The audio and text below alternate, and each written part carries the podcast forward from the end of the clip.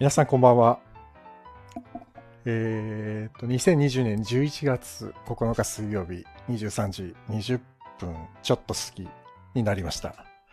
スタンド FM レトロワークスレディオ中村浩平です。突然始めてみました。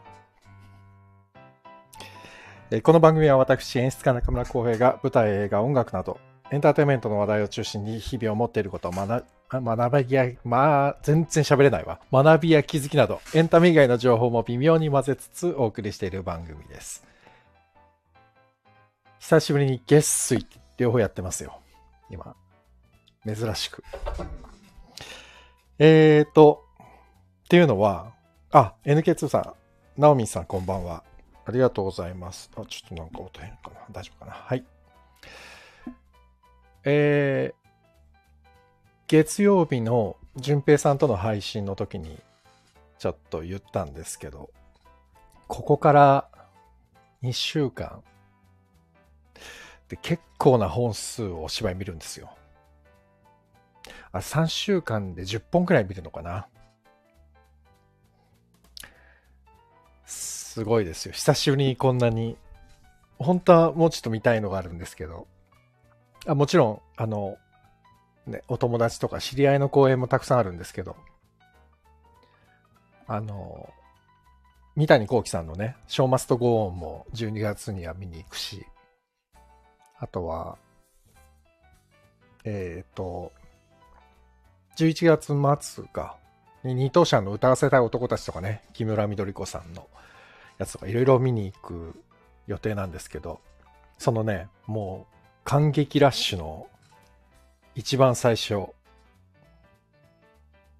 ですよ。今日は。えーと。なので、で、今日ね、そそう、見に行ったんですよ。お芝居を一本。あ、真央さん、こんばんは。ありがとうございます。まあ、で、なんかね、えっ、と、せっかく見に行って、こう、見に行った時の感覚、ホットな状態のまんま喋った方がいいなと思って、別になんか、何？なんつうのかな？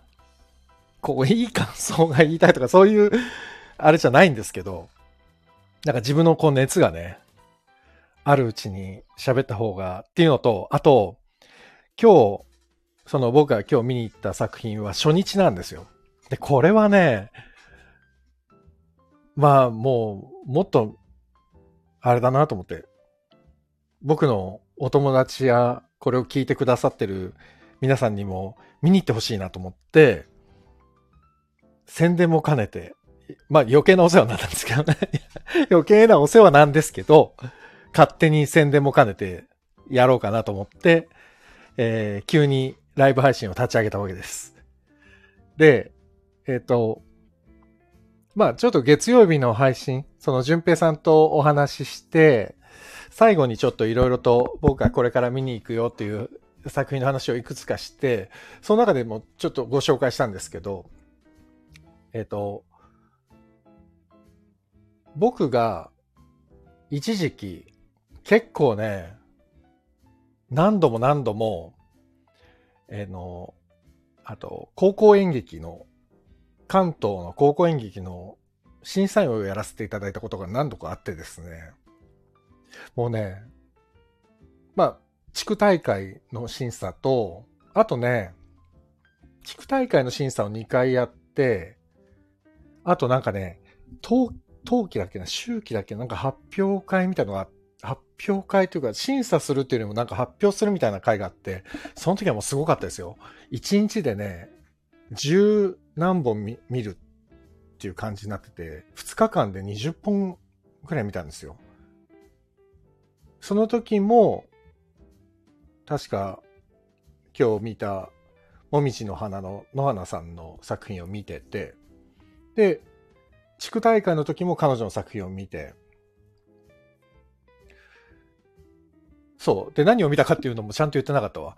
今日ね、もみじの花という、えっ、と、野花もみじさんが一人でやってる演劇ユニットなんですけど、そこの最大で最強な最愛の最後っていうお芝居を見てきたんです。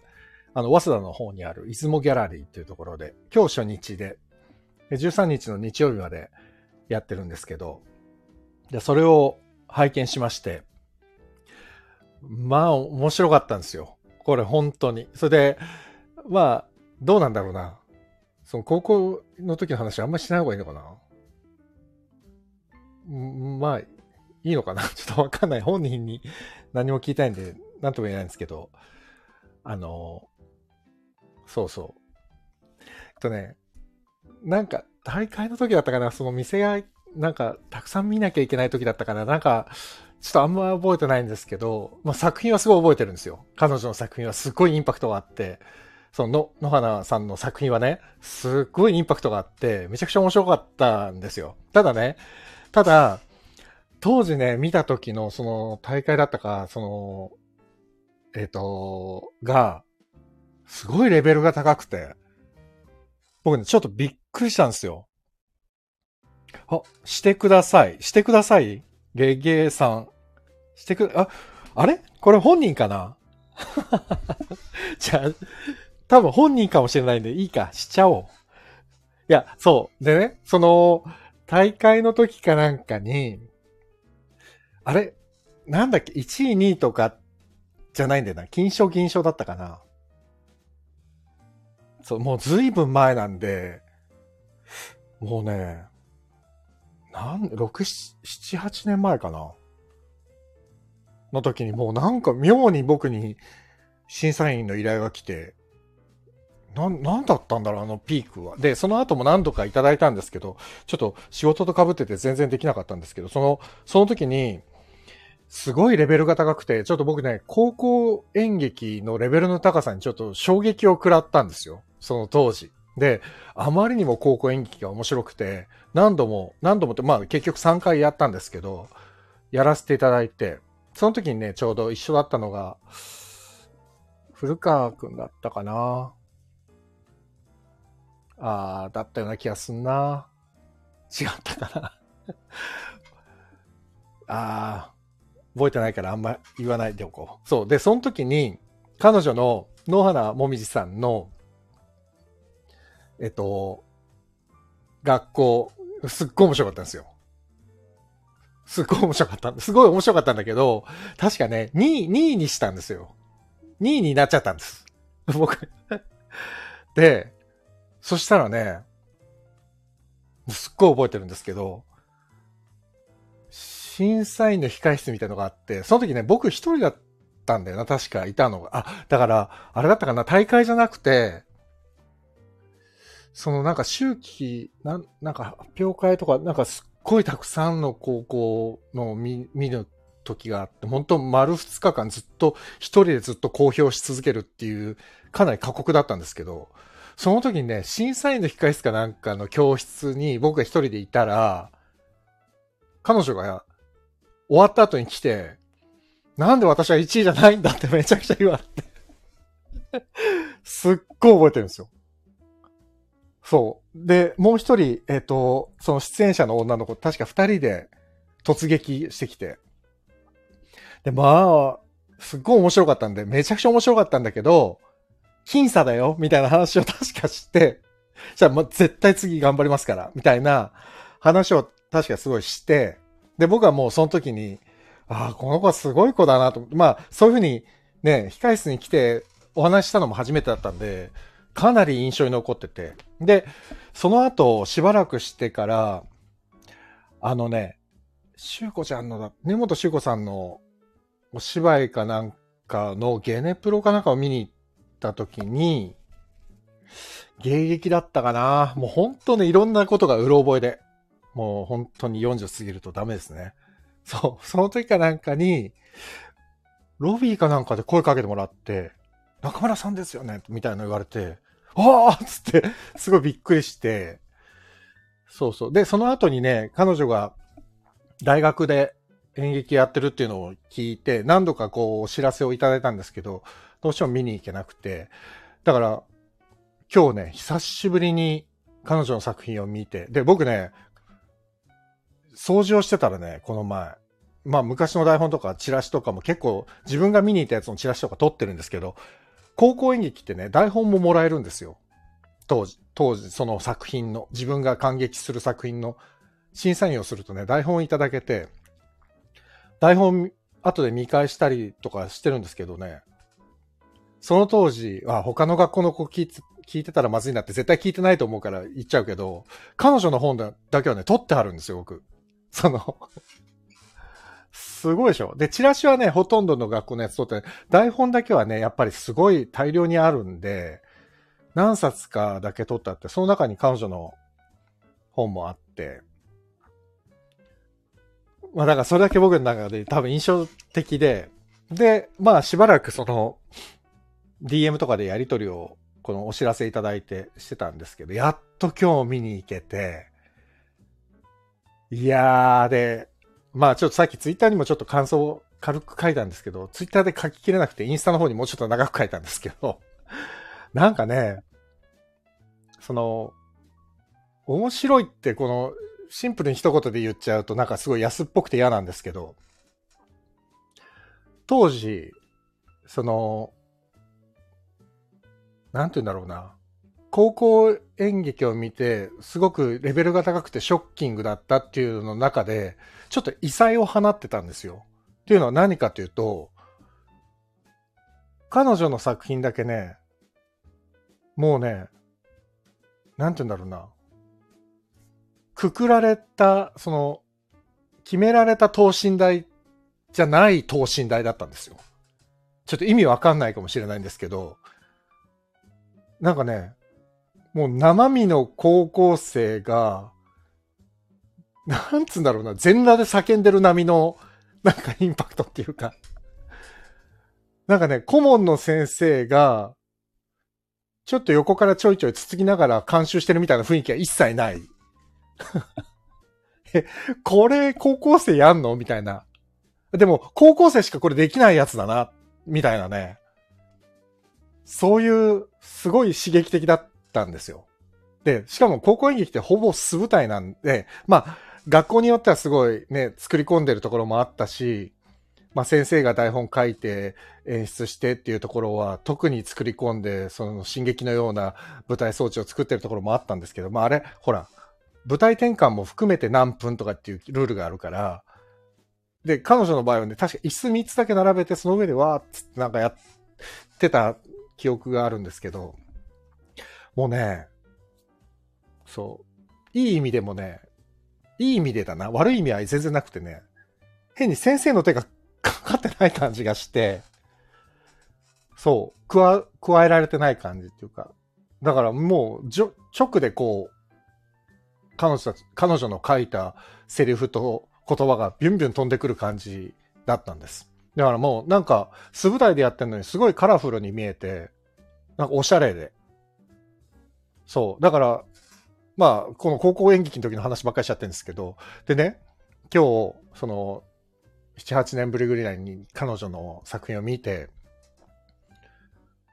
で、もう劇場に入った時に、僕がその高校時代に見てたカラフルさというか、そのビビットな感じっていうのが、もう舞台装置から出てて、あ、まあチラシもそうなんですけど、あ、そうだよねと思って、そうなんだよ。これなんだよな、あの、もみじの世界はって。だから自分が高校の時に見てた色が、劇場に入った瞬間に、ガッと鮮明に、あ、そうだ、これだよって、もうね、すでに思ってて、で、かかってる。客入れ中にかかってる曲も含めて。そう。で、まあ劇中でも何曲かかかるんですけど、僕はね、そのかかってる曲を、くしくもですね、一気にずっと聴きながら行ってて、で、実は、あの、出雲ギャラリーって早稲田の方なんですけど、最近僕歩くのにハマってるんで、新宿からね、30分、40分くらいか、歩いて向かってたんですよ。その、出雲ギャラリー。その間ずっとその、あの、曲をいろん、その曲を聴きながら歩いてて、そしたら劇場入ったらその曲がかかってて、あれ？と思ったら劇中でもかかってて、あれ？と思ってすごいびっくりリンクしたんですけど、そう、でも、なんだろうな。まあ、そのアーティストの曲が好きっていうのもそうなのかもしれないけど、僕はだからすごいハマって、面白い、面白いなと思って。で、まあ、だから、その学生時代の時にあれだけカラフルだったものが、こう、なんとかな、大学を得て、大学の激研できっと学んだこととか、自分の中で蓄積されたものとかが20代になってこれだけ鮮明に形作られてるっていうのはすごい進化だなと思って、で、あやっぱりこの子はちょっとすごいなと思って、ちょっとね、びっくりしたんですよ。だから。そう、だから、ね、なんであの時1位を僕あげなかったんだろうね まあでもね、だから良かったのかもしれないけどね。多分1位あげてたら多分控え室には来てないから。うんうん。ね。これもきっと巡り合わせと思ってはいるんですが。うん。なので、で、まあまあ、えっと、最大で最強な最愛の最後って、チラシの裏とか見ると、本当に、こう、なんて言うんだろうな。彼女のこのノートとかで書いている、なんていうんですか、言葉たちを集めて台本にしたんですっていうのがあったんですけど、なんかね、面白いんですよ。言葉一つ一つ一つが。チラシの裏で書いてあるのを一個読むと、普通じゃない人と普通じゃない人がくっついて普通の恋愛ってこうでしょって喧嘩してるのマジ意味わからんすぎって、こういうのね、普通にセリフで出てくるんですけど、そのね、シーンシーンでピタッとハマってて、ああ、もう本当に見事だし、で、これチラシ見てて普通に恋愛の、まあ、ちょっと、まあ、ギトギトゴタゴタした話なのかなと思って見に行ったら、まあもちろん恋愛の話なんで、あの、まあね、人の恋愛って、で、うだうだ揉めてるのとかってね、俯瞰で他者から見ると面白いもんで だからそういう滑稽さだったり、可愛らしさだったりっていうのももちろん見えてるんですけど、それよりもなんていうかね、その、なんだろう。まあちょっとインスタにも書け書いたんだけど、うまく書けてるかどうかわかんないんですけど、こう、僕もいて、あなたもいて、人と人はもうまだ全く違う個体なわけですよね。そうね、個体の差っていうのを、恋愛ってフィルターを通しながら、こうね、すごくうまく会話の中で表現してて、なんだただの恋愛の話じゃなかったんですよ。だから、なんて言うんだろうな。うん。そう。奥深いというか。ねだから20代でこういう本を書くんだ、書けるんだなと思って、ちょっと本当にそれもびっくりで。うん。ね。なんでもうほら、コロナ禍だからね、終わった後に終演後とかに、あの、会ってお話しするとかもできなかったんで、ですけど、まあ、ね、ちょっといろいろ話を聞いてみたいなと思いながら、すごく衝撃でした。だから、ね、今日帰りに、だから、あ、どうしようかな、今日、最近、このスタンド FM もやるようでやってないしなと思って、もうこれは思い切ってやろうと思って、帰ってきて、まあすぐこうやって立ち上げたわけですが、これ伝わりますかね？だからね、なんとかこうみんな見見に行けないかな。まあでもチケットがあるかどうかわからないんですけど、そう、でもなんかこう、チラシ、えー、劇場の中、客入れの音楽から劇中の作品自体まで、なんかトータルでね、見事にコーディネートされてる。あ、すごい。なんか映画じゃない。これは本当に演劇としての面白さを最大限に引っ張り上げようとしている野花もみじっていう作演出家、俳優さんの、こう、底力というかエネルギーを感じたんです。なので、皆さん、お時間あったら、ぜひ、出雲ギャラリーへ、13日までやってますよ。今日初日だから明日、明後日しすごいな、これ。あと全部に捨てなの？すげえ頑張るな。えっと、木、金、土、10、11、12が2時、7時、2時、7時、2時、7時。で、最終日だけ12時と5時。です。見てほしいな。うん、なんか、そう、もうなんかうまく言えないんだけど、まあ熱量だけは伝わるかなと思って今日やってるんですけど。そう。なんかね、うん、なんか、どこ、なんか言っちゃい、言いすぎるとネタバレになりそうだしな。こうね、会話も面白いけど、その会話一つ一つがね、会話、会話だけじゃないな。会話とアクション、動作とかがね、普通にこうリンクして、こう伏線になってってるんですよね。だからまあ、当たり前っちゃ当たり前なんだけど、これすごい難しい、さりげなく見せていくのってすごい難しいのを、さらっとやってて。で、俳優さんもみんな上手で。4人しか出てないのにね、もう、なんだ、全然飽きない。びっくりした。しかもね、80分なんですよ、上演時間が。このコンパクトさもすごく良くて、見やすい。うん。いやー、いいもの見ました。本当に。なので、行ってください。皆さんぜひ見に行ってください。チケットは、どこなんだろうな。チケットは、カルテット。カルテットオンラインですって。後でこれ配信終わったら、ちょっとしばらくしたら概要欄にカルテットオンラインのリンクとかも貼っときますので、よろしければぜひ、ね。早稲田大学演劇研究会出身なんだよね。確かね。すごいな。うんうん。っていうことです。まあそんな感じです。今日はそれが言いたくて。あ、いつの間に渡辺さんこんばんは。ご無沙汰してます。お元気ですか？渡辺さんにさすがに来てくださいっていうのはね、ちょっと無理があるんだけど、ね、熊本だかもね。熊本からはさすがにちょっと来れないですもんね。ああ、お元気ですか？よかったよかった。急に立ち上げて。これからね、ちょっと11時台前半からやろうかと思ってます。ちょっとあんま深いとみんな寝ちゃうからね。11時半からスタートってちょっと遅かったなと思って。なるべくこれから11 11時ぐらいから。あ、渡辺さん今福岡か。そうかそうか。いや、お元気そうで。お元気そうでってわかんないですけどね。元気ですだけだとね、わかんないけど。いやいや、うんうん。いいですね。こうやって、ね、東京以外の皆さんとも繋がれるのが。だからな、野花さん聞いてたら、地方公演やりましょうか。ねえ。だって4人とかだったら移動し放題だもんね。ねえ地方校、あ、したいです。俺やっぱ本人聞いてくれてるんだね。ごめんね、こんなペラペラ勝手に喋って。申し訳ない。そう、したい。ね。4人だったらいけるんじゃないかな。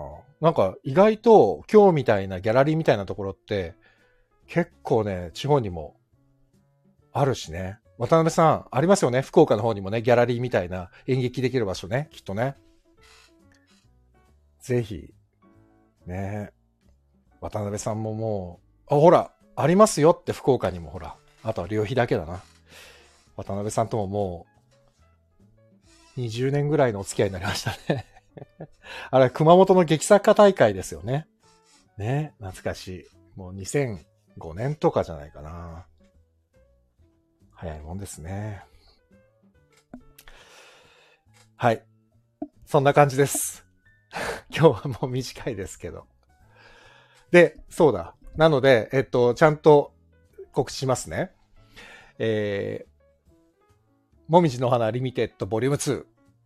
最大で最強の最愛の最後。えー、本日9日水曜日から13日日曜日まで、早稲田の出雲ギャラリーというところでやっています。あと、8ステージあります。8ステージもありますよ。ぜひ、皆さん、出雲ギャラリーへ。チケットは3000円。えー、カルテットオンラインというところでご予約いただけるそうです。後ほど概要欄にカルテットオンラインのリンクを貼っておきます。です。で、あと、なんだっけ、せっかくなんで、いくつか、えー、っと、ちょっと待ってくださいね。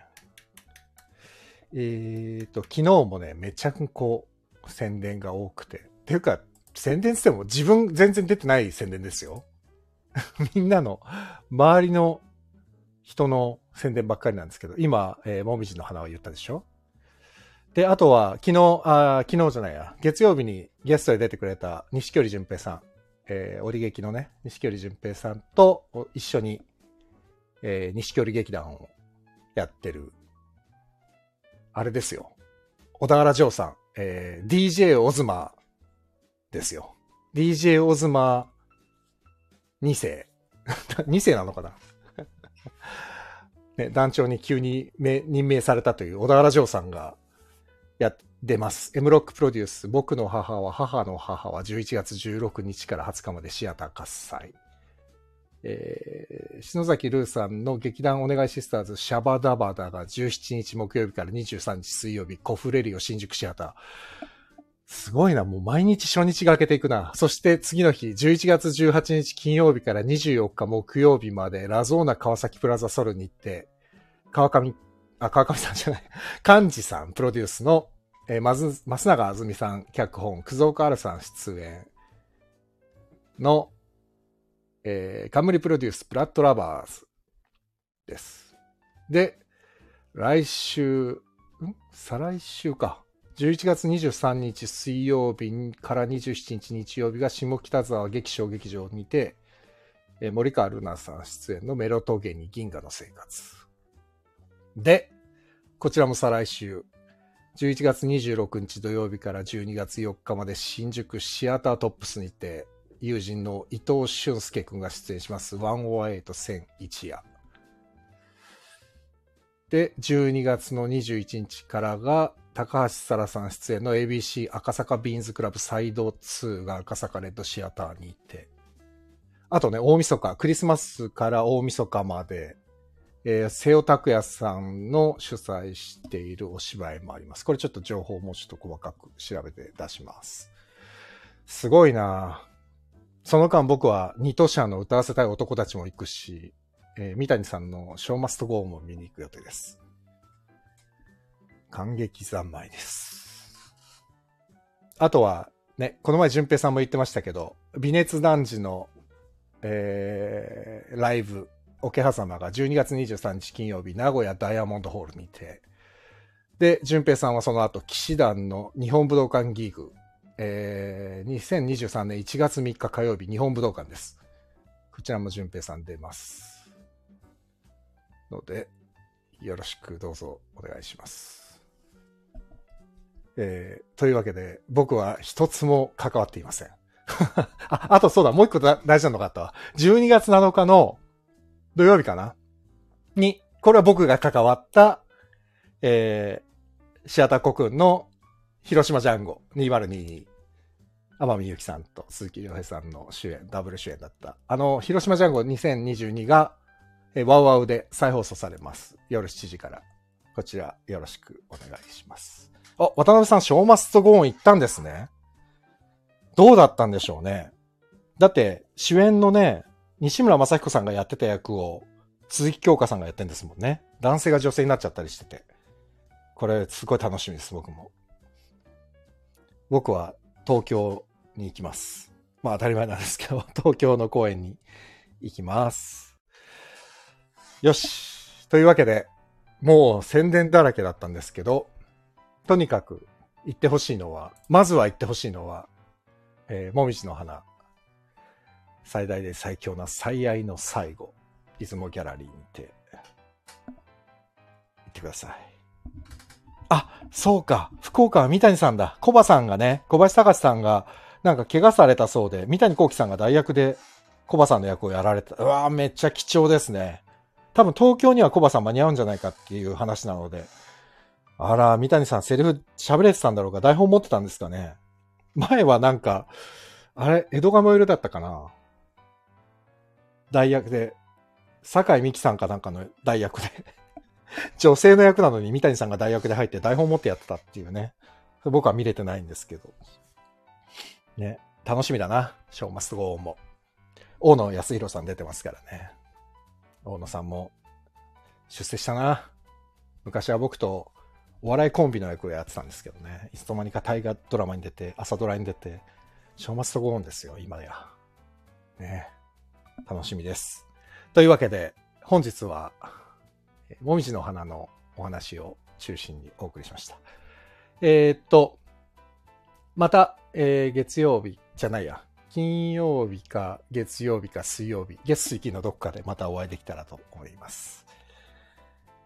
はい、以上です。では、また皆さん、えー、週の仲間です。な、週の真ん中です。また週後半も頑張りましょう。それでは皆様、おやすみなさい。ありがとうございました。